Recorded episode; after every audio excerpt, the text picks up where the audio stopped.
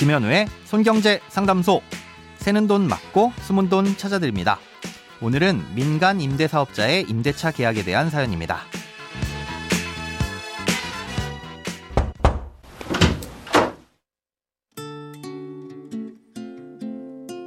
안녕하세요. 대학가 오피스텔에 거주 중인 대학생입니다. 제가 거주하는 오피스텔은 민간 임대 사업자 등록이 되어 있는 오피스텔인데요. 1년 단위로만 계약서 작성이 가능하다고 하여 1년 단위로 계약을 했습니다. 1년이 지난 후 연장 계약서를 작성하려고 하니 임대료와 관리비를 올려서 계약을 해야 한다고 하더라고요. 주택 임대차 보호법을 찾아보면 임차인은 2년을 주장할 수 있다고 되어 있던데 집주인 말로는 민간 임대 사업자는 1년 단위로 계약을 하기 때문에 본인은 임대료를 올릴 수 있다고 합니다. 처음 계약을 중개해 주었던 중개사분에게 문의하니 웬만하면 원만하게 올린 가격으로 합의하는 게 좋다고 하시고요. 알고 보니 학교 앞 오피스텔 대부분이 이런 식으로 계약을 하는 것 같습니다. 민간 임대 사업자를 대상으로는 주택 임대차 보호법에 2년 계약 주장을 할 수 없는 건지 알고 싶습니다. 오늘은 청취자 박서연 님이 보내주신 사연입니다.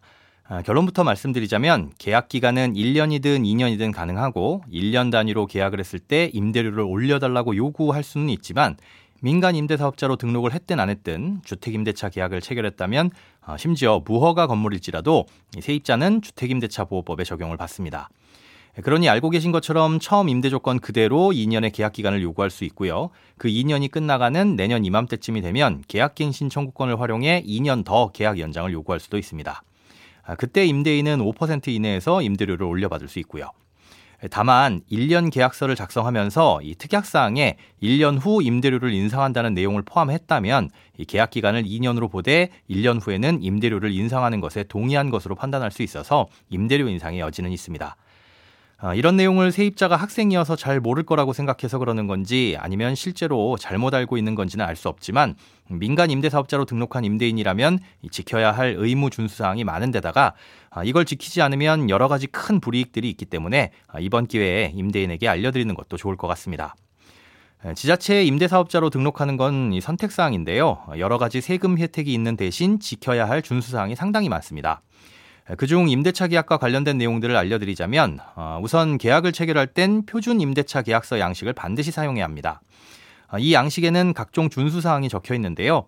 세입자는 계약을 할 때 최소한 계약서에 있는 내용들을 참고하라는 뜻인 거죠.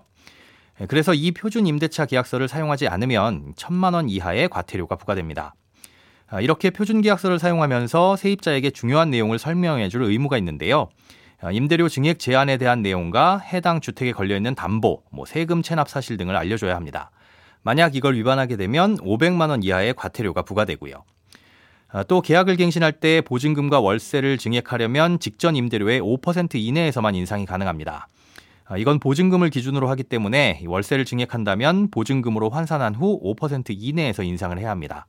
정확한 계산은 렌트홈이라는 웹페이지의 임대료 계산 메뉴에서 확인해 보실 수 있고요. 아, 이렇게 임대료를 증액할 땐 인상률도 지켜야 하지만 기간도 지켜야 하는데요.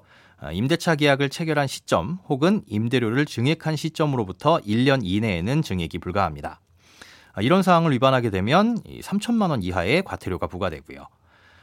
일단은 집주인에게는 확인해 봤더니 2년 계약이 가능하다고 말씀해 보시고 그래도 받아들이지 않는다면 해당 구청에 임대주택 분쟁 조정을 신청하시면 됩니다. 아, 또 주변에서 다 그런 식으로 계약을 하고 있다면 분명 많은 학생들이 비슷한 피해를 입고 있을 것 같습니다. 요즘엔 학생들끼리 온라인에서 정보를 공유하는 익명 커뮤니티 공간도 있는 것 같은데요. 모르고 피해를 보는 일이 없도록 오늘 내용을 다른 학우들과 공유하시는 것도 좋을 것 같습니다. 돈에 관련된 어떤 고민이든 상관없습니다. imbc.com 손에 잡히는 경제 홈페이지로 들어오셔서 고민 상담 게시판에 사연 남겨주세요. 새는 돈 맞고 숨은 돈 찾아드리는 손경제 상담소. 내일 다시 만나요.